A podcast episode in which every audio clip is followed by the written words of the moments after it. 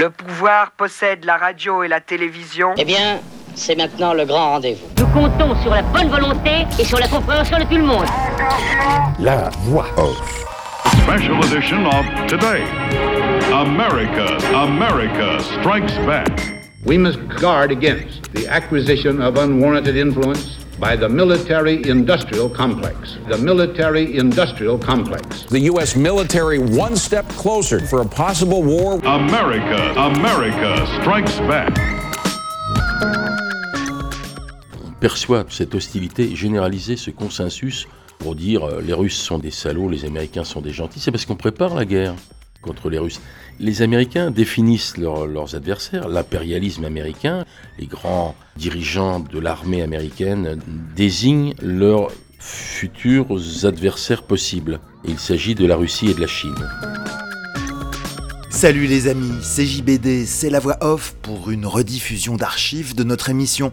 Retour sur la parution d'un article prémonitoire du monde diplomatique de septembre 2016, article intitulé À Washington, scénario pour un conflit majeur. Papier que l'universitaire états-unien Michael Clare a rédigé à partir des rapports émis par le très officiel INSS, Institute for National Strategic Studies, émanation du Pentagone et donc du gouvernement des États-Unis.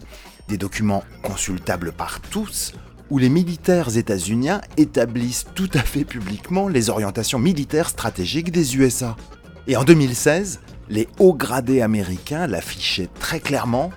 Les ennemis désignés des USA sont la Chine et la Russie.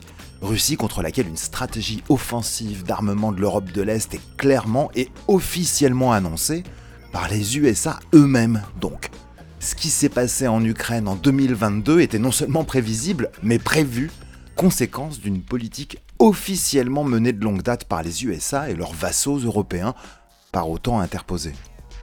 La rediffusion de cette émission de 2016 s'accompagne aussi d'une pénible réflexion ici. Depuis l'inqualifiable agression russe contre l'Ukraine, depuis les meurtres, viols, destructions et autres exactions dont les Ukrainiens sont victimes, et sans parler des gamins russes qu'on envoie faire cette guerre et dont certains en reviendront traumatisés, pourrait-on aujourd'hui encore dire les choses telles qu'on les disait en 2016 avant toute cette horreur? Pendant que des Ukrainiens se font massacrer, il pourrait effectivement aujourd'hui sembler indécent de continuer à expliquer que ces drames sont dus à la longue politique de provocation et d'hostilité de l'Occident, de l'OTAN et donc des USA à l'égard de la Russie. Car en ce printemps 2022, bien évidemment, l'agresseur, hein, c'est pas les États-Unis, l'agresseur c'est la Russie du régime autoritaire de Poutine. Et pourtant, monde diplo à l'appui, on vous explique depuis des années qu'à force de chercher les Russes, l'Occident va finir par les trouver. Or, Poutine avait prévenu depuis longtemps. On ne touche pas à l'Ukraine, pas de risque de missiles de l'OTAN braqués sur nos frontières depuis la petite Russie. Et les Ukrainiens payent aujourd'hui au prix fort l'agressivité occidentale anti-russe. Faut pas s'étonner quand dans la cour de récré on provoque un grand costaud qui puisse finir par se fâcher. Même les élèves d'école primaire savent ça. Retour donc vers 2016 avec les copains profs d'histoire géo qui en profiteront pour dire tout le bien qu'ils pensent de notre journal préféré, Le Monde diplomatique. Salut Daniel. Salut à tous. Salut André. Salut à tous. Également autour de cette table, un retraité qu'on adore faire travailler gratuitement, notre ami Philippe Arnaud. Plusieurs casquettes, notamment celle de l'association Attaque. Et ici, représentant de l'association des Amis du Monde diplomatique. Salut Philippe. Bonjour à tous les auditeurs. On rappelle l'un des principes de cette émission. En aucun cas, le journal Le Monde diplomatique n'est responsable des propos que nous tenons dans cette émission. Nous ne sommes qu'une assemblée d'humbles lecteurs de ce journal qui est absolument formidable. André, tu nous as déjà raconté Le Monde diplomatique. euh, T'as sauvé une partie de ta santé mentale à un moment où tu trouvais que tout le monde était déconnant. Ah oui, c'est sûr, dans les années 80, quand j'ai vu comment allaient les choses, je me suis dit, mais suis-je le seul, etc. On devient un peu parano, tu vois, un petit peu psychopathe et tout. Et j'ai découvert le, monde diplomatique. Je dis, mais non, je suis normal. c'est les autres qui déconnent. Je conseille à tout le monde de le lire, même qu'à moitié, mais lire le monde diplomatique pour euh, continuer à espérer. C'est pas un journal qui te remplit d'optimisme. Ça fait au moins, je sais pas, 15 ans que je le lis. À chaque fois que je ferme la fin du diplôme, ben voilà, c'est la fin du monde. Enfin, on va à grandes enjambées vers la catastrophe. Qu'est-ce que j'aurais aimé depuis le temps qu'on fait tous de la radio ensemble, qu'on soit effectivement des parano aigris, complètement délirants? Et quel dommage de constater que le monde diplomatique ne raconte pas que des bêtises. Et vous non plus, euh, amis professeurs d'histoire-géographie, non plus. Philippe Oui, je voulais dire, en 1997, lors de la première Assemblée générale des Amis du monde diplomatique, un lecteur, plus spirituel que d'autres, avait dit que le journal ne présentait que des nouvelles tristes et que on ferait aussi bien de l'appeler le monde déprimatique. Et, et, alors, lequel monde déprimatique ne manquait pas d'humour en signalant son engagement pour la protection de l'environnement en notant que son site internet était réalisé avec des électrons recyclés. Mais c'est quand même de une jouissance intellectuelle. Il y a des articles de fond, de réflexion sur des sujets extrêmement différents, des sujets de médias, des sujets d'actualité, mais aussi des sujets philosophiques, de société. Culture, art, oui. Et on fait souvent appel à des gens qu'on ne voit pas dans les autres médias. Vous n'avez qu'à écouter la radio, la télévision, vous avez toujours un spécialiste. Dans le monde diplomatique, effectivement, les gens savent de quoi ils parlent. Et ils n'hésitent pas à faire parler à un Suisse, à un Belge, à un Américain, etc., à partir du moment où ce qu'il dit est une chose pertinente qui ne se dit pas ailleurs. Parce que dans le fonctionnement du diplôme, en fait, il y a un noyau dur, une équipe finalement assez réduite de journalistes permanents, hein, et puis euh, invités dans les pages, bah, des gens qui souvent ne, ne font peut-être qu'un seul article dans le diplôme, mais spécialistes dans leur domaine. Et outre le fait que le monde diplomatique est un instrument démocratique, c'est aussi, à certains égards et à l'occasion, une arme de guerre, puisque le diplôme, à ma connaissance, a été le seul média français, par exemple, à nous avoir alerté il y a quelques années contre l'AMI, hein, l'accord multilatéral sur les investissements. Et pareil, le monde diplomatique a été en fer de lance des médias français, a mené le combat contre ce TAFTA, dont il est de bon goût aujourd'hui de découvrir que finalement c'est pas bien. C'est aussi le monde diplomatique qui a popularisé le concept de taxe Tobin, hein, c'est-à-dire de taxation sur les mouvements de capitaux, que aujourd'hui tout le monde trouve formidable. Et personne ne fait. Hein. Ah bah non, faut quand même pas exagérer. Le monde diplomatique est aussi un journal international. Il y a des éditions latino-américaines, des éditions euh, européennes. D'ailleurs, Philippe, est-ce que ça ne fait pas du monde diplomatique, cette diffusion internationale, peut-être le journal français le plus lu au monde? Je ne peux pas le dire. En revanche, ce que je peux dire, c'est que cette traduction dans plusieurs langues est quelque chose qui est à peu près unique parmi toute la presse mondiale. Il n'y a pas d'autres exemples. On ne traduit pas le Nouvel Observateur en serbo-moldave, quel dommage. Qu'est-ce qu'ils perdent? Il y a pire, c'est de ne pas traduire Libération. Mais je suggère oh, quand même, pour le rendre assez accessible à tout le monde, de le traduire en volapuc. Il n'aurait pas beaucoup servi l'Europe s'ils avaient été des apatrides et qu'ils avaient pensé et écrit en quelques espéranto ou volapuc intégrés. Philippe, on a pu avoir quelques inquiétudes, notamment au niveau de ses ventes, et finalement, ça semble plutôt bien aller pour le diplôme. Ça va bien depuis début 2015. On ne sait pas pourquoi. Il y a eu un gros trou d'air entre les années, disons, 2003-2004 et puis peut-être pendant une dizaine d'années jusqu'à ce que ça reprenne à partir de 2015 ou un petit peu avant. Et disons, pour le moment, ça va toujours bien. Est-ce que tu peux préciser le rapport qu'il y a entre le monde diplomatique et le monde tout court? Quel est le niveau d'autonomie et d'indépendance financière du monde diplomatique? Qui est un journal exceptionnel déjà par le fait qu'il me semble qu'il est possédé en partie par ses lecteurs. Hein, c'est dingue. J'y arrive. Le monde diplomatique, il a trois actionnaires. Il est possédé à 50 et quelques pouillèmes par le journal Le Monde à 24 et quelques pourcents par les 25 ou 26 salariés du journal et à 25% par les lecteurs groupés sous le nom les Amis du monde diplomatique. Comme ce qu'on appelle la minorité de blocage est de 33,3% et que l'association Günther Holtzmann qui regroupe les salariés du journal est à 24,5 et celle des Amis du Monde diplomatique à 25.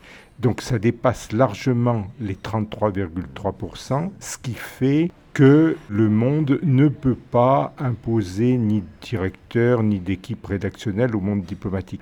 Le directeur du monde diplomatique, il est proposé par l'ensemble, les 25 ou 26 salariés du journal, il est proposé en interne lorsque le candidat donc a réuni le maximum de voix, il est proposé à l'association des amis du monde diplomatique qui est le deuxième actionnaire, qui en conseil d'administration vote sur le nom qui lui est proposé par les salariés du journal. Et lorsque les deux ont voté dans le même sens, il est à ce moment-là proposé au journal Le Monde et il doit être approuvé par deux de ses représentants sur trois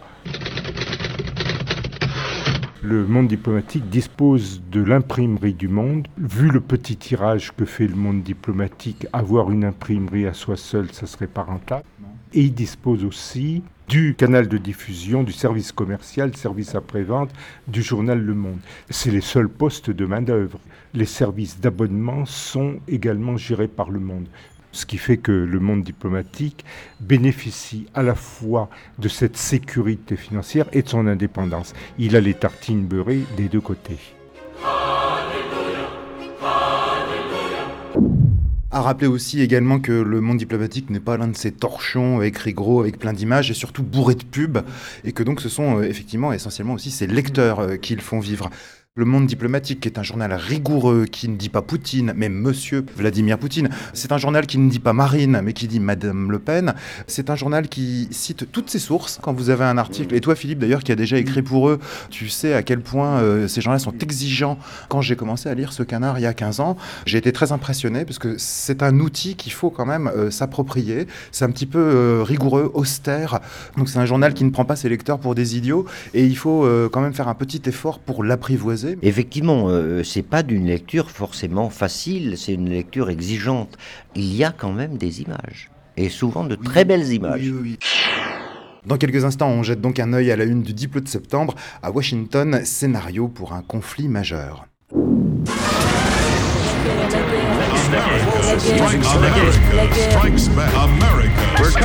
On arrive. We're coming. On arrive. We're coming. Ce n'est pas un combat, c'est un massacre qui se prépare. La guerre.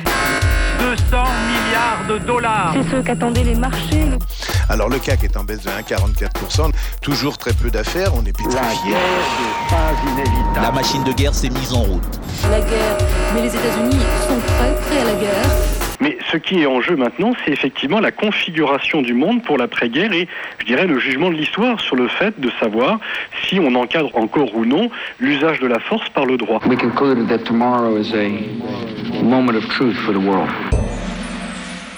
Vous êtes toujours à l'écoute de cette émission diffusée pour la première fois en septembre 2016, toujours avec les copains profs d'histoire géo autour de cet article du Diplo.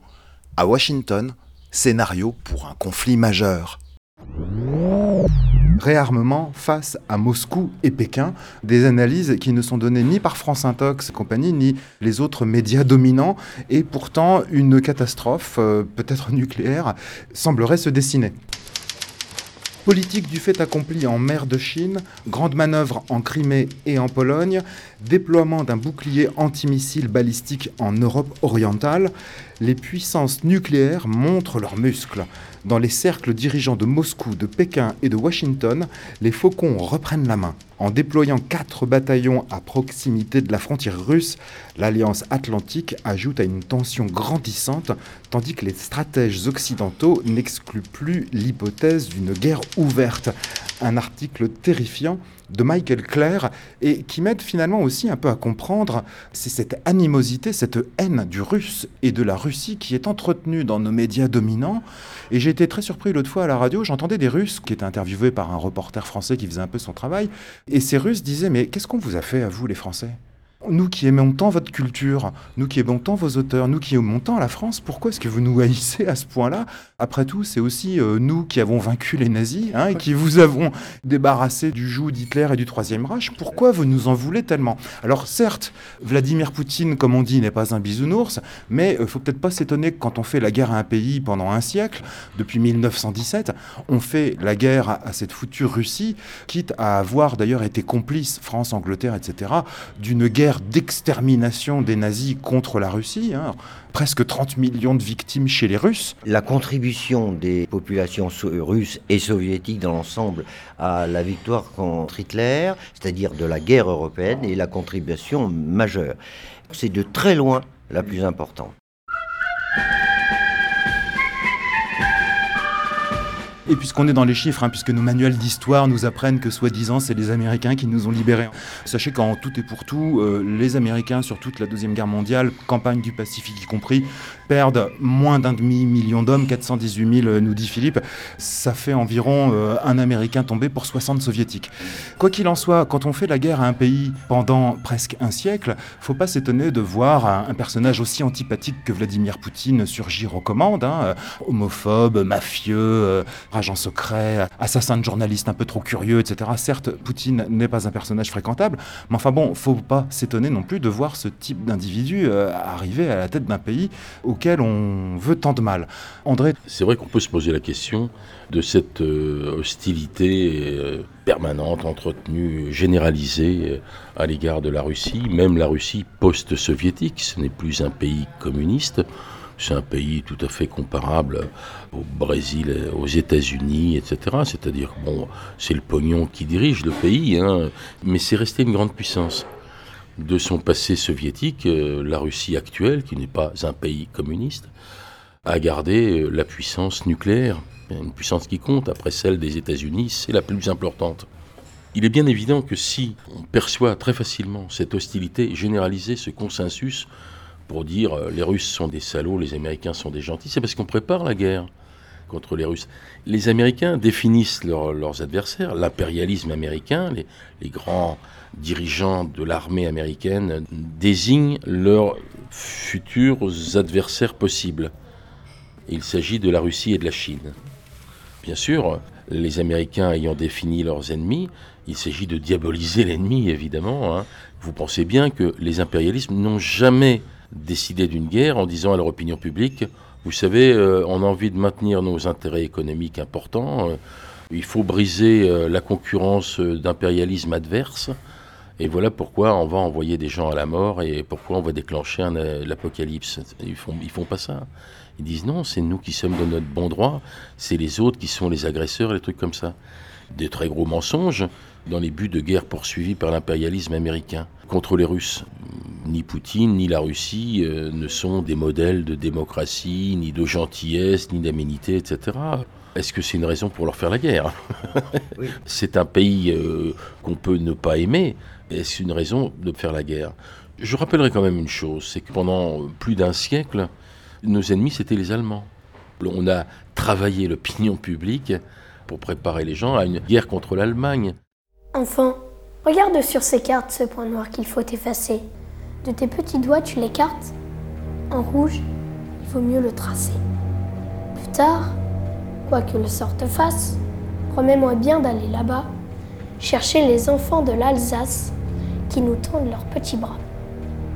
Puissent, en notre chère France, les rameaux verts de l'espérance fleurir par toi, mon cher enfant. Grandis, grandis, la France attend. Alors avant la guerre 14-18, la propagande anti-Bosch marchait à plein euh, dans, les écoles et ailleurs, et dans les journaux et dans trucs comme ça. Et bon, le vilain c'était le Bosch, le gentil c'était le français évidemment. 1 350 000 morts en 14-18. Côté français. Ensuite, après, pour s'apercevoir que non, aujourd'hui, euh, oh, euh, lutte fratricide, etc. La guerre, grosse malheur. Après la guerre, la République de Weimar, ce n'est plus l'impérialisme allemand, prussien, militariste, etc mais on maintient quand même une certaine hostilité à l'égard de l'Allemagne. Et Poincaré euh, envahit la Roure, etc. Ha, les Allemands ne vont pas redresser le... C'est-à-dire que pendant longtemps, en quelque sorte, on désigne l'Allemand. Aujourd'hui, c'est le Russe. Ça succède à l'antisoviétisme qui avait un fond anticommuniste, le bolchevique avec le couteau entre les dents, etc. Et il y a dans l'esprit des gens, même des, gens qui se croient intelligents ou très critiques, etc., ce vieil ennemi, hein, le russe, ha ha ha, Staline, les camps, etc., le goulag et trucs comme ça.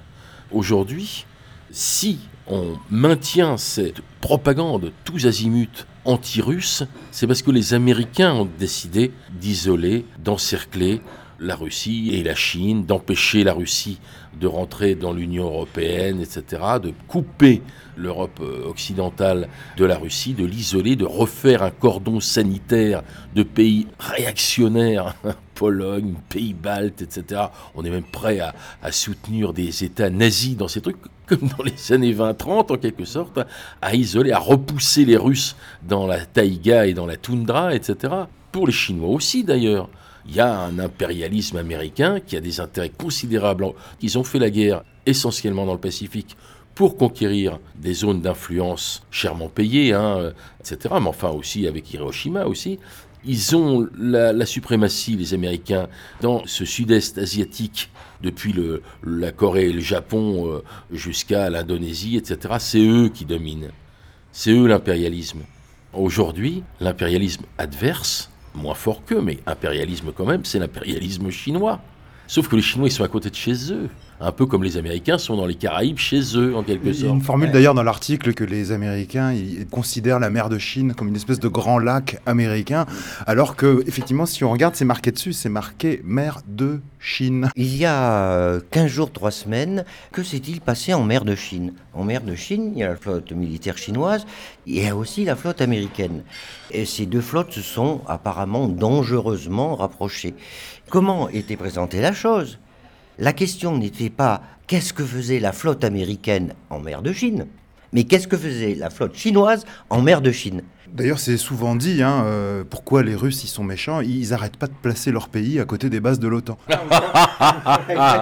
oui, oui, non, c'est, c'est, consternant ce qu'on entend. L'article prudemment euh, présente les grandes puissances d'aujourd'hui, hein, l'hyperpuissance américaine et l'impérialisme russe, chinois, etc., s'observant et risquant de s'affronter, un peu comme si les responsabilités étaient les mêmes.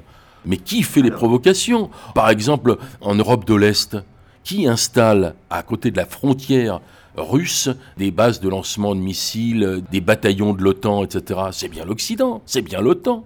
L'OTAN qui avait été créé pour éviter que les ignobles cosaques bolcheviques viennent envahir l'Europe occidentale aurait dû se dissoudre après la guerre froide, comme s'est dissous le pacte de Varsovie qui avait été fait par les Russes pour répondre à l'OTAN, à l'organisation militaire de l'Atlantique Nord. Pas du tout, l'OTAN continue et se déclare vraiment le bras armé de l'impérialisme américain en Europe occidentale. En Crimée et en Ukraine, c'est la même chose. Il s'agit à nouveau pour les Américains d'armer ces pays-là, euh, maladivement anti-russes, depuis les pays baltes jusqu'à l'Ukraine, éventuellement d'organiser des provocations et ensuite après, euh, face aux réactions russes, d'y installer des bataillons, euh, des armements, etc. Et aujourd'hui, il faut lire cet article, les Américains préparent très sérieusement un affrontement avec les Russes en Europe. Pas en Floride, pas en Californie, non, non, non, non, en Europe. Et ces connards d'Européens vont servir de troupes auxiliaires à l'agression américaine contre les Russes. Ces propos de nos profs d'histoire géo pourraient aujourd'hui sembler dérangeants, mais cette émission a été diffusée pour la première fois en 2016. Hier, il y a eu un rapprochement inamical entre un avion américain et un ou deux chasseurs russes. L'avion américain survolait non pas la mer des Caraïbes, mais la mer Noire, et se dirigeait vers la frontière russe. Un avion militaire qui ne portait pas les éléments d'identification conformes au droit international. Un ou deux ou trois chasseurs russes viennent à sa rencontre, le cernent de près et lui demandent de se faire connaître conformément au droit international. Les pilotes américains ne répondent pas et, j'ose pas dire qu'ils virent Cosaque, mais scandale à Washington. Comment des avions russes osent venir observer un avion américain? Un avion américain, c'est l'avion du maître qui est chez lui partout. C'est d'ailleurs ce qu'a répondu le gouvernement euh, de Moscou, que la violation du droit international est du fait des Américains et que les procédures mises en place par euh, les forces aériennes russes sont conformes au droit international. Mais il y a quand même un problème sur le droit international. Ce droit international a été principalement, depuis des décennies et des décennies, fait par les grandes puissances occidentales. Il est bien clair dans leur esprit que le droit international qu'ils ont fabriqué, s'adresse aux autres, mais eux qui en sont les auteurs n'y sont pas soumis. Bonsoir, vous posez votre question euh, Bonsoir messieurs, je voudrais savoir si euh, à 6 heures euh, heure française, s'il y a conflit, est-ce que ce serait une guerre mondiale? Et si oui, est-ce que ce serait éventuellement la fin du monde?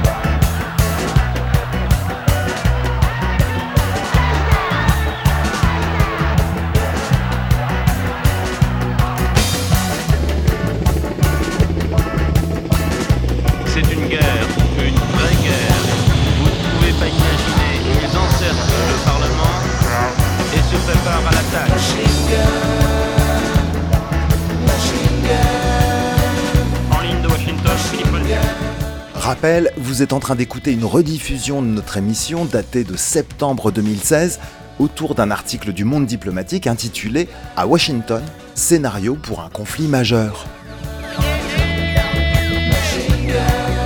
Toujours avec les copains profs d'histoire géo autour de cet article du Monde diplomatique à la une de l'édition de septembre. On apprend en lisant cet article, André, que toutes les options sont possibles, y compris nucléaire. Finalement, la lutte contre Daesh, euh, les machins islamiques, etc., seraient des petits machins secondaires pour nos grands stratèges américains, dont la priorité est de réarmer de manière nucléaire. Du coup, euh, également, euh, nous aussi, les petits roquets, les petits toutous des Américains, France, Angleterre, les Britanniques ont repris leur programme de missiles Trident euh, nucléaire. L'objectif, c'est d'envisager une guerre aux Russes et à la Chine. Ils sont en train de jouer euh, avec les allumettes nucléaires, ces cons-là. Ah oui, bien sûr, non, mais l'auteur de l'article est Michael Clare. C'est un universitaire américain. Je pense que c'est lui qui a écrit un, un article fameux en 91 dans le monde diplomatique, au moment de la première guerre américaine contre l'Irak. Il a écrit un article dont les sources étaient les mêmes. C'est Institute for National Strategic Studies, l'Institut américain d'études stratégiques.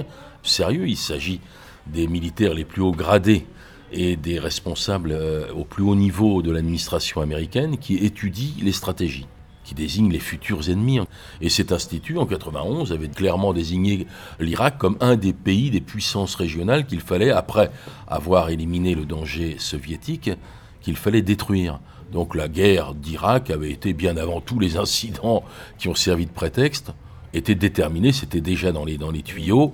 Il fallait faire la guerre à l'Irak parce que c'était une puissance militaire régionale qui risquait de faire de l'ombre à l'impérialisme américain. Et aujourd'hui, là où c'est plus dangereux, c'est qu'il ne s'agit plus de s'attaquer à Saddam Hussein et à sa plus grosse armée du monde. bon, il s'agit de s'attaquer aux, aux Russes et aux Chinois qui sont dotés d'armes nucléaires. Les Américains font des études actuellement, ont lancé un programme d'études de plusieurs dizaines de milliards de dollars destiné à faire des armes qui contrecarrent l'efficacité des armes. Or, parmi ces armes, il y a des armes nucléaires. Et les officiers et autres personnalités qui écrivent dans cet euh, institut euh, des études stratégiques américaines disent ne pas écarter du tout et même envisager très clairement un conflit nucléaire avec la Russie en Europe. hein. Je dis ça pour les Allemands et les Français qui pensent être à l'abri d'un conflit, ils vont être en plein dedans. hein. Ces documents qui sont utilisés par cet universitaire américain les documents qu'il a consultés auraient pu être consultés par nos journalistes d'élite euh, du Nouvel Observateur, de l'Express ou de, de nos médias français.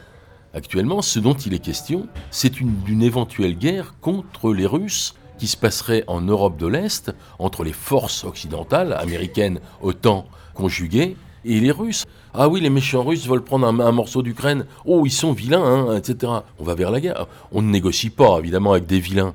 On leur tape sur la gueule, c'est bien connu ça. Il suffit de regarder les films américains. Quand il y a un juste, un bon, un américain, et puis de l'autre côté un salopard, on lui tape sur la gueule parce que c'est la force qui l'emporte. Ça veut dire qu'on est dans une, dans une situation où, même au plus haut niveau, on n'envisage pas la négociation, le compromis, les traités, etc., c'est-à-dire la paix. Non, on envisage tout de suite de leur rentrer dans la gueule, d'avoir la supériorité militaire pour leur rentrer dans la gueule.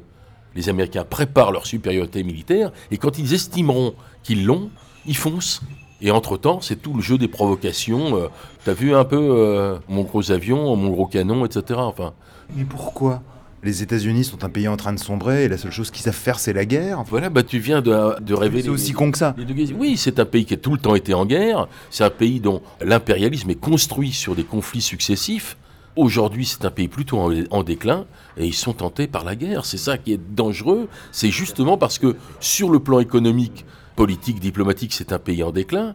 Or, ils ont une seule chose qui maintient leur supériorité, c'est une force militaire gigantesque. 535 milliards de dollars par an de dépenses militaires. J'avais entendu que les Ricains dépensaient environ 2 milliards de dollars par jour pour tout ce qui concerne leur Oui, complexe militaro-industriel. euh, On va se perdre dans les chiffres tellement énormes. Ça fait beaucoup de baguettes de pain et de- et de c'est ça, Twingo, Pour hein. la plupart d'entre nous, c'est un peu difficilement réalisable. Il y a une chose qu'on peut, euh, pour mesurer l'effort militaire et l'effort de guerre des États-Unis, dire tout simplement. Le budget militaire des États-Unis, c'est 50% des dépenses militaires de l'ensemble du monde. La Chine, la Russie et tous les autres, plus de 190 pays dans le monde, ne dépensent pas plus dans les armements que les États-Unis. Un deuxième point, c'est un pays qui a plus de 500 bases militaires dans l'ensemble du monde. 800. 800, des centaines. Dans l'histoire moderne du monde, les deux derniers siècles, effectivement, la République des États-Unis est l'État dans le monde qui a fait le plus souvent la guerre. En moyenne, sur ces 200 ans et quelques d'existence, une année de paix, une année de guerre, c'est-à-dire 50% de la vie des États-Unis a été consacrée à la guerre. Ils sont nés d'une guerre, la guerre d'indépendance. Ensuite vont mener des guerres intérieures d'extension. Oui, après être né sur le génocide et le massacre des premiers habitants de l'Amérique. Absolument. La guerre de sécession, la guerre contre le Mexique. Et on retient très souvent la seule période où, après la Première Guerre mondiale, ils se sont repliés dans ce qu'on appelle l'isolationnisme. Pendant une vingtaine d'années, les États-Unis, après la participation à la guerre en Europe, 1917-1918, se replient sur leur propre euh, territoire. Oui, c'est-à-dire qu'ils se contentent de persécuter juste le continent sud-américain, quoi. Voilà. La politique Euh, du big mais- stick, euh, le gros bâton. Mais en 41, ils rentrent dans la danse, Pearl Harbor, etc. Et de 41 au- aujourd'hui, ils ont cette fonction qu'ils s'attribuent eux-mêmes. Mais les États-Unis sont le gendarme autoproclamé du monde. Et je vais revenir sur euh, l'article dont parlait André, euh, même auteur. C'était un article de 91 ou 92 où, après l'effondrement euh, de l'Empire soviétique, les États-Unis sentaient, normalement d'ailleurs, le besoin de redéfinir leur stratégie et leur position dans le monde. Il y avait deux superpuissances, il ne reste plus qu'une. Elle va s'autoproclamer hyperpuissance. Le mot n'est pas employé par les Américains, mais c'est ça. Et les documents qu'analyse l'auteur étaient très précis. À partir du moment où nous sommes l'hyperpuissance, il ne doit y avoir dans le monde aucune puissance régionale, dans le monde entier, et en particulier au Moyen-Orient. Alors comment faire? Et c'était très détaillé sous la plume de nos auteurs et grands stratèges américains. Première étape, obtenir des accords dissuasifs pour toute puissance qui aurait une velléité de devenir une puissance régionale. Si ces rapports dissuasifs, politiques, diplomatiques sont inefficaces. Deuxième étape, on accuse la puissance en question de violer le droit international. Et on légitime, par le biais de l'ONU et d'une coalition internationale, une intervention militaire. La première guerre contre Saddam Hussein.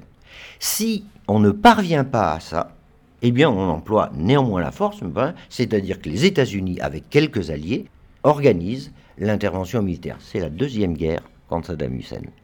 Tout cela a été inscrit dès 91-92. La deuxième guerre contre Saddam Hussein, l'invasion de l'Irak par Bush Junior, c'est 2003, 11 à 12 ans après.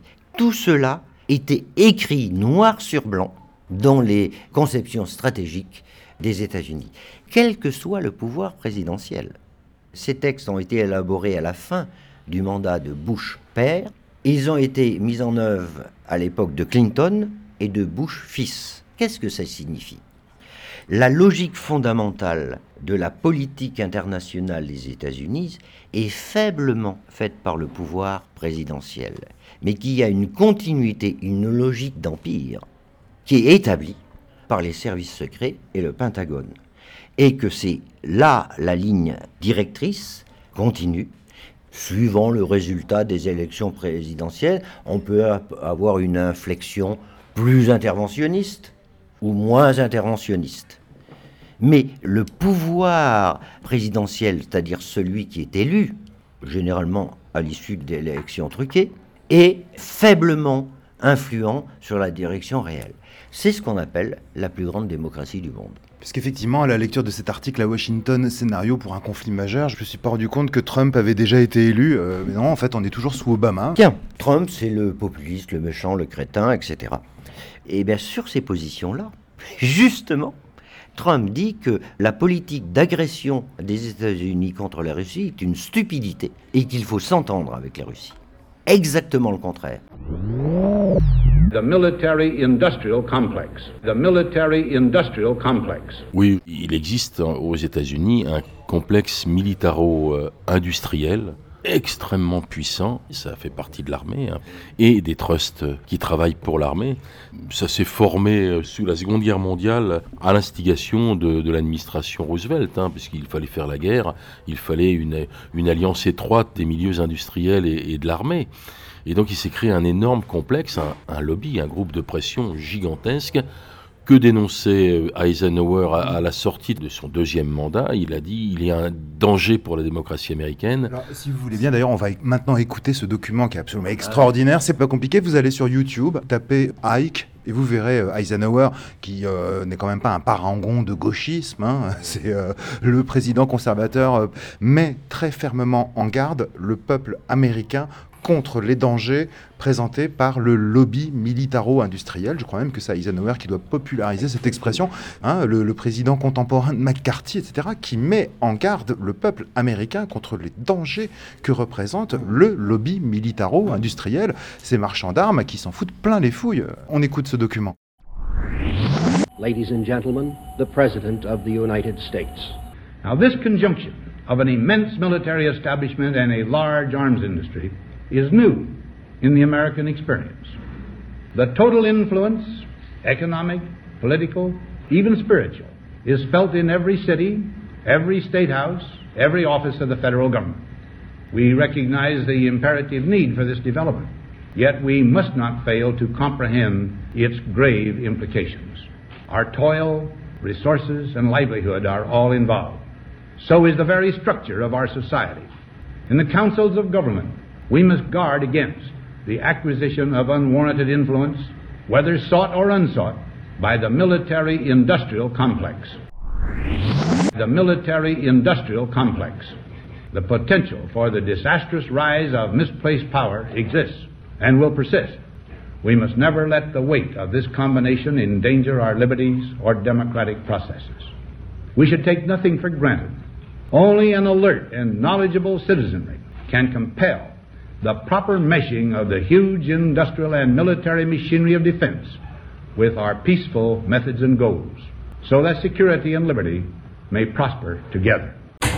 Testament politique de Ike Eisenhower, hein, vous pouvez aller le consulter par vous-même euh, sur YouTube par exemple.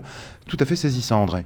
L'histoire nous, nous oblige à constater que rien n'a changé, c'est-à-dire qu'il n'y a pas eu de réaction du peuple américain, de la démocratie américaine pour mettre au pas cette puissance euh, belliciste par définition.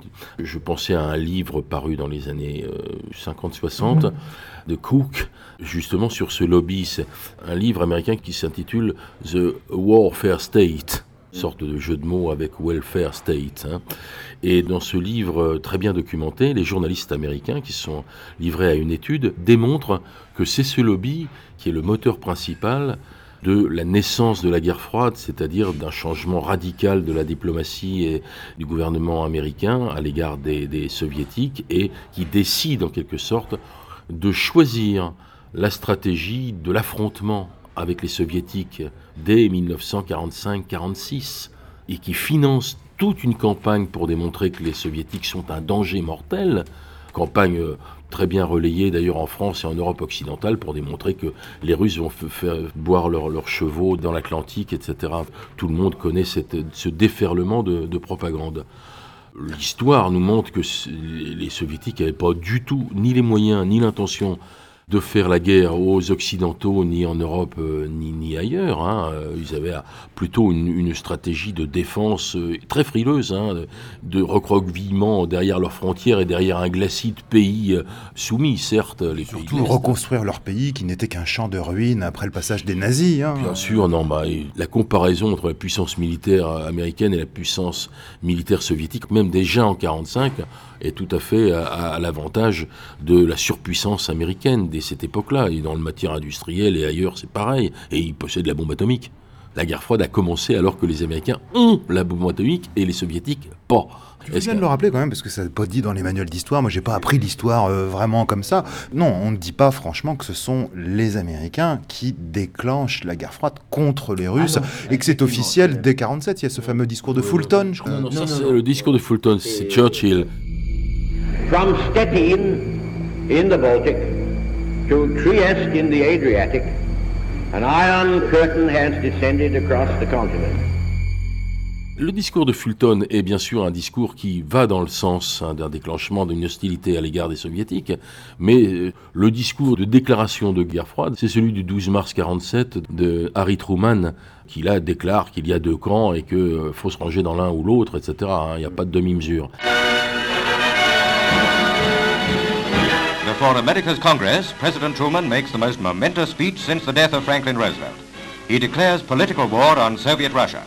In American eyes, Britain is no longer the bulwark against communist expansion. Great Britain finds itself under the necessity of reducing or liquidating its commitments in several parts of the world. We are the only country able to provide that help. From now on, it means that anti-communist America will make its influence felt in European affairs. If we falter in our leadership, we may endanger the peace of the world. Great responsibilities have been placed upon us by the swift movement of events. Truman points the way to a new foreign policy. The speech means that the United States now faces up to its international responsibilities. America has decided that her true frontiers are in Europe. Cela dit, les décisions sont prises avant. En gros, le processus s'enclenche à la mort de Roosevelt. hein. J'indique pour nos auditeurs, s'ils veulent lire un truc de Yergin, qui s'appelle La paix saccagée, où il démontre, c'est un, historien américain, c'est- décidé, on change des diplomates, et euh, à la tête de la diplomatie et de l'armée américaine, on met de véritables fous furieux anti-soviétiques. Cette guerre froide, songez-y, a favorisé l'industrie de guerre, parce qu'à partir de ce moment-là, alors que les soviétiques se désarment à partir de 45, hein, après la guerre, les soviétiques démobilisent, rendent à la vie civile une grande quantité de leurs soldats. Des usines qui fabriquaient les T-34 se remettent à faire des tracteurs. Et c'est ça le problème, c'est que la reconversion de l'industrie américaine en industrie civile risque de poser quand même un problème industriel et économique aux États-Unis qui se sont militarisés. Alors on choisit de ne pas démilitariser complètement l'économie, mais au contraire d'amplifier ces dépenses-là. Comment? En créant un danger soviétique, communiste, international, et en faisant des bases, des bateaux, euh, des avions partout, en armant nos alliés. Parce que l'OTAN, c'est aussi un gros marché. Les États-Unis vont devenir le principal fournisseur d'armes du monde pour empêcher le danger de subventions communistes, etc. Avec la Chine, ça va continuer, guerre de Corée, etc. Puis guerre du Vietnam. Donc effectivement, ils sont tout le temps en guerre ou en puissance de guerre contre un ennemi.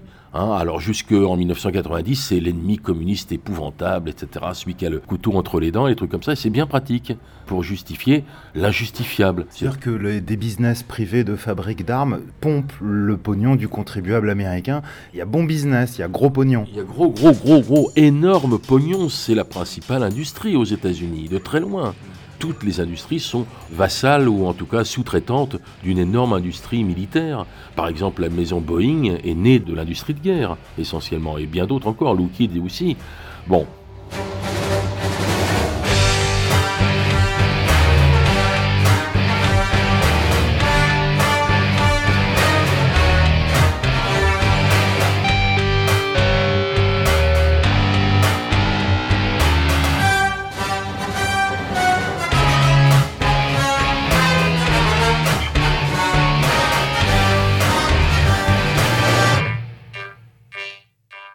Actuellement, le déclin des États-Unis, un relatif déclin par rapport à des puissances montantes comme la Chine, la Russie et d'autres puissances émergentes, les inclinerait à réutiliser le bon vieux procédé de la politique belliciste, c'est-à-dire de l'ennemi. Alors, le premier ennemi qu'a désigné euh, l'impérialisme américain après la, disparition de l'ennemi bien commode de l'ennemi soviétique, ça a été l'islamisme.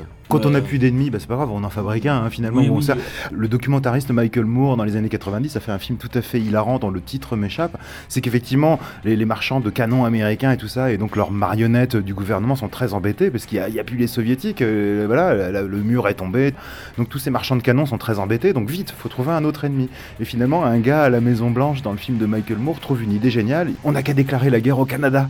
Et alors ils font des campagnes de propagande. Euh, tu vois une carte des États-Unis euh, et une voix lugubre comme dans les années 50 sous le McCarthyisme, euh, tu vois qui désigne d'un seul coup l'ennemi Canada. Et là tu vois des coulées de sirop d'érable qui coulent du Canada pour couler sur le Texas et le Minnesota. Good evening, our neighbor to the north, the sovereign nation of Canada. Has embarked on a military program aimed at the United States. Canada, known for ages as a polite and clean country, has, under a socialist majority, undertaken a massive military buildup on its border with the United States. Like maple syrup, Canada's evil oozes over the United States. Le problème et la logique de l'Empire américain a des dimensions considérables, mais elle n'a rien historiquement, à mon avis, de totalement nouveau. Elle a la logique de tous les empires. Et en particulier la logique des empires en difficulté ou des empires finissants ou des empires qui voient monter des concurrences ou remonter des concurrences, face à une perte d'emprise sur le monde, les empires, quels qu'ils soient, sont prêts à risquer le pire pour maintenir leur domination. Et ce que je pense, c'est que le risque d'aujourd'hui, de ces années 2010, 20, 30 peut-être, c'est le risque d'un empire qui perd une partie de son pouvoir sur le monde et qui est prêt à tout, y compris au pire, pour le maintenir, quel qu'en soit le prix. Pire, ça veut dire euh, potentiellement une troisième guerre mondiale nucléaire. Hein. Peut-être, alors je ne sais pas s'ils vont aller jusque-là. Ils peuvent envisager le pire. Il y a un truc qui fait qu'on reconnaît les cons. Hein. Euh, ceci dit, c'est pas parce que les Américains sont plus méchants que les autres. C'est simplement que c'est la logique des empires. Il y a un contre-exemple d'un empire qui ne met pas le monde à feu et à sang et qui, quelque part, accepte sa disparition. Quand j'ai assisté à ça, j'ai été un historien éberlué. L'Empire qui choisit en quelque sorte de s'autodissoudre plutôt que de choisir l'Apocalypse, c'est l'Empire soviétique. Ces histoires de guerre, on voit que ça peut déraper euh, assez rapidement, surtout quand on commence à jouer avec des bombinettes nucléaires. Dans les années 80, à l'insu de la planète entière, on est quand même passé à côté d'une troisième guerre mondiale nucléaire, puisqu'il y avait ce soldat soviétique qui était chargé de la surveillance des écrans, les satellites russes, et sur ces écrans, il a vu cinq ou six euh, missiles euh, américains intercontinentaux quitter le sol américain. Et ce soldat soviétique a pris sur lui de ne pas enclencher la procédure de riposte automatique, d'envoyer les missiles russes, etc. Parce qu'il a fait l'analyse suivante. Il s'est dit si les Américains nous foutaient sur la gueule, ils enverraient pas que 5 ou 6 missiles. Quand tu décides de lancer une apocalypse nucléaire, t'envoies tout ce que t'as sous la pédale. Donc c'est l'analyse qu'a fait ce soldat soviétique. Cette insubordination de ce soldat qui n'a pas suivi le protocole d'urgence a sauvé euh, l'humanité. Et effectivement, il s'est avéré que ce type avait tout à fait raison de ne pas lancer la, la procédure de riposte nucléaire soviétique, puisque je crois que c'était des effets de poussière solaire ou je sais pas quoi, et qui avait fait croire aux machines soviétiques que euh, les Américains avaient lancé quelques missiles nucléaires. Sachant qu'à l'époque, ça se passait dans le cadre, bah, comme aujourd'hui, où l'OTAN montrait ses muscles, faisant parader ses porte-avions, ses troupes et ses machins. Les Russes étaient évidemment sur les nerfs. Quand tu as déjà été victime d'une guerre d'extermination, euh, on peut comprendre que ça te rende un peu paranoïaque. Et euh, certains euh, généraux soviétiques étaient absolument euh, persuadés à l'époque que ces grandes manœuvres de l'OTAN étaient en fait une préparation à une troisième guerre nucléaire. Il s'en est fallu de peu. Philippe, tu vas nous rappeler euh, que les guerres, des fois, bah, ça part euh, sans même qu'on s'en aperçoive. Oui, je voulais évoquer deux guerres qui, nous, Français, nous ont beaucoup touchés. La guerre de 70 et la guerre de 1914. Alors, un petit mot très bref de la guerre de 70. 1870-1871, guerre que nous avons fait contre une alliance d'États allemands. Guerre où les Allemands nous ont consciencieusement ratatinés. Une guerre où nous avons perdu trois départements, l'Alsace-Lorraine, et on a eu 140 000 morts et 5 milliards à payer. Cette guerre annonce celle de 1914. Ces guerres, elles ont débuté le même jour de l'année, le 4 août. Et entre le moment où les affaires ont commencé à s'emballer, il s'est écoulé très peu de temps, entre 10 et 13 jours. 1870, pourquoi il y a eu cette guerre? Il y avait eu en Espagne une révolution, la reine avait été chassée et il s'agissait de chercher un nouveau roi. Les Espagnols l'ont cherché partout et plus ou moins poussé par le chancelier de Prusse Bismarck, on a suggéré un prince de la maison de Hohenzollern, le prince Léopold. On a su ça à Paris le 2 juillet 1870. Aussitôt, l'opinion française, les journaux, se sont enflammés en évoquant l'encerclement de la France par le renouveau de l'empire de Charles Quint. La France coincée au nord par l'Allemagne, coincée au sud par l'Espagne. 2 juillet, on l'a appris à Paris. Le 6 juillet, le ministre des Affaires étrangères a fait un discours belliqueux devant le corps législatif. Cette guerre a eu lieu sous un régime en France, le Second Empire, qui a eu pour effet de renverser ce Second Empire en quelques semaines, et puis en gros d'amener la Troisième République, tout comme en Allemagne, ça a eu l'effet, à la place de l'alliance des États allemands, d'avoir un seul pays, Empire d'Allemagne. Quelque chose de tout à fait nouveau. Les Français ont tellement fait peur aux Prussiens que le 12 juillet, le roi Guillaume, il a dit à son parent, le prince Antoine, qui était le père du prince Léopold, faut arrêter les frais, vous dites à votre fils de retirer la candidature. Le 12 juillet, six jours après, tout le monde apprend, le prince Léopold ne sera pas roi d'Espagne. Tout le monde était content, les Prussiens perdus, on a gagné. Mais c'était sans compter en France sur un certain nombre de milieux bellicistes autour des milieux impériaux et de l'impératrice Eugénie qui se sont dit il faut faire un grand coup d'éclat et ça, ça sera quelque chose qui va consolider l'empire pour des décennies. Et ils ont eu l'idée de dire c'est pas assez.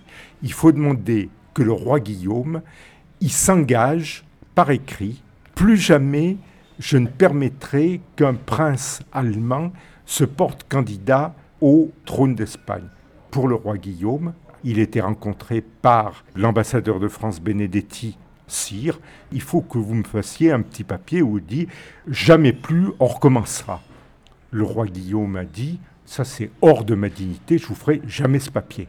Il en est résulté donc un compte rendu que le chancelier Bismarck a vu et qui a dit ce compte-rendu, je vais le modifier un tout petit peu. Et il l'a modifié de telle façon que son contenu a été regardé par les Français comme insultant. Et alors, qu'ont fait cet empire un petit peu fatigué? Parce que l'empire français avait connu beaucoup de déboires en politique étrangère, ne serait-ce que la récente expédition du Mexique qui avait été un désastre complet. Ils ont dit, l'Empire, on va lui donner une bonne santé, on va déclarer la guerre, parce qu'ils pensaient que la guerre, de toute façon, pouvait être que victorieuse. L'Empire un peu fatigué, ça le remontrait pour plusieurs générations. Les Français, ils ont connu le 2 juillet, le 19 juillet, il y avait la déclaration de guerre de la France à la Prusse. Et comme la Prusse avait pris le soin de conclure des alliances avec les autres États allemands en disant si nous sommes attaqués, vous venez à notre secours, finalement, la France s'est pas retrouvée avec la seule armée de la Prusse, qui était déjà bien suffisante, elle s'est retrouvée avec les armées de tous les États allemands qui lui sont tombés sur le dos. Et c'est ainsi qu'on a eu la défaite.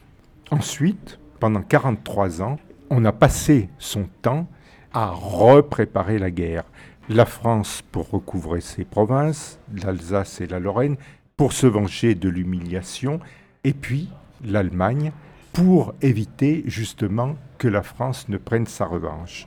On en est arrivé en 1914 à ce que on avait deux alliances, une qui s'appelait la Duplice, qui était en gros l'Allemagne et l'Autriche-Hongrie, et l'autre la triple entente, c'est-à-dire la France, l'Angleterre et la Russie.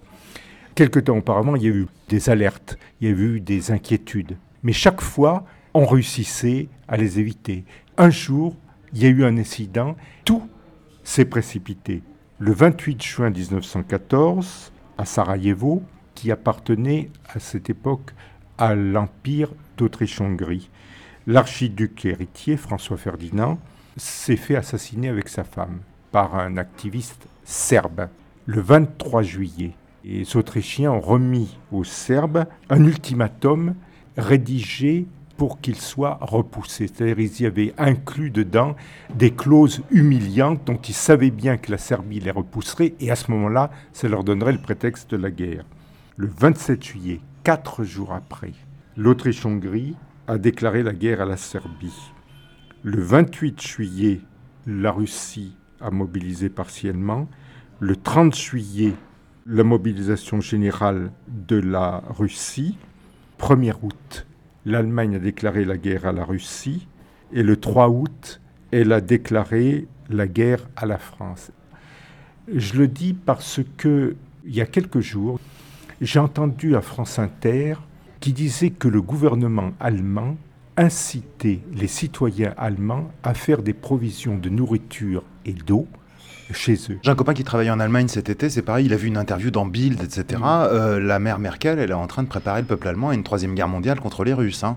Aujourd'hui, comme en 1914, euh, il y a un petit peu euh, les mêmes choses qui s'est passé avant, c'est-à-dire que les États-Unis sont liés avec tout un tas de pays par des accords d'alliance militaire en Europe avec l'OTAN, en Asie avec le Japon ou avec d'autres choses. Et c'est d'ailleurs évoqué aussi dans l'article du Monde diplomatique de septembre 2016, là où on voit que dans cette corne de l'Afrique, finalement, les États-Unis sont alliés avec tout le monde, alors des alliés plus ou moins recommandables, etc., et qui se détestent tous entre eux, quoi.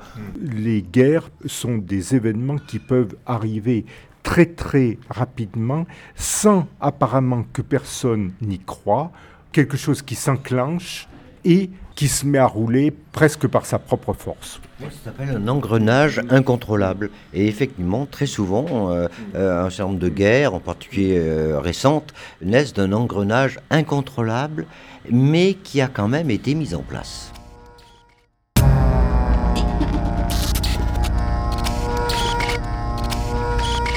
Anatole France a écrit On croit mourir pour la patrie, on meurt pour des industriels.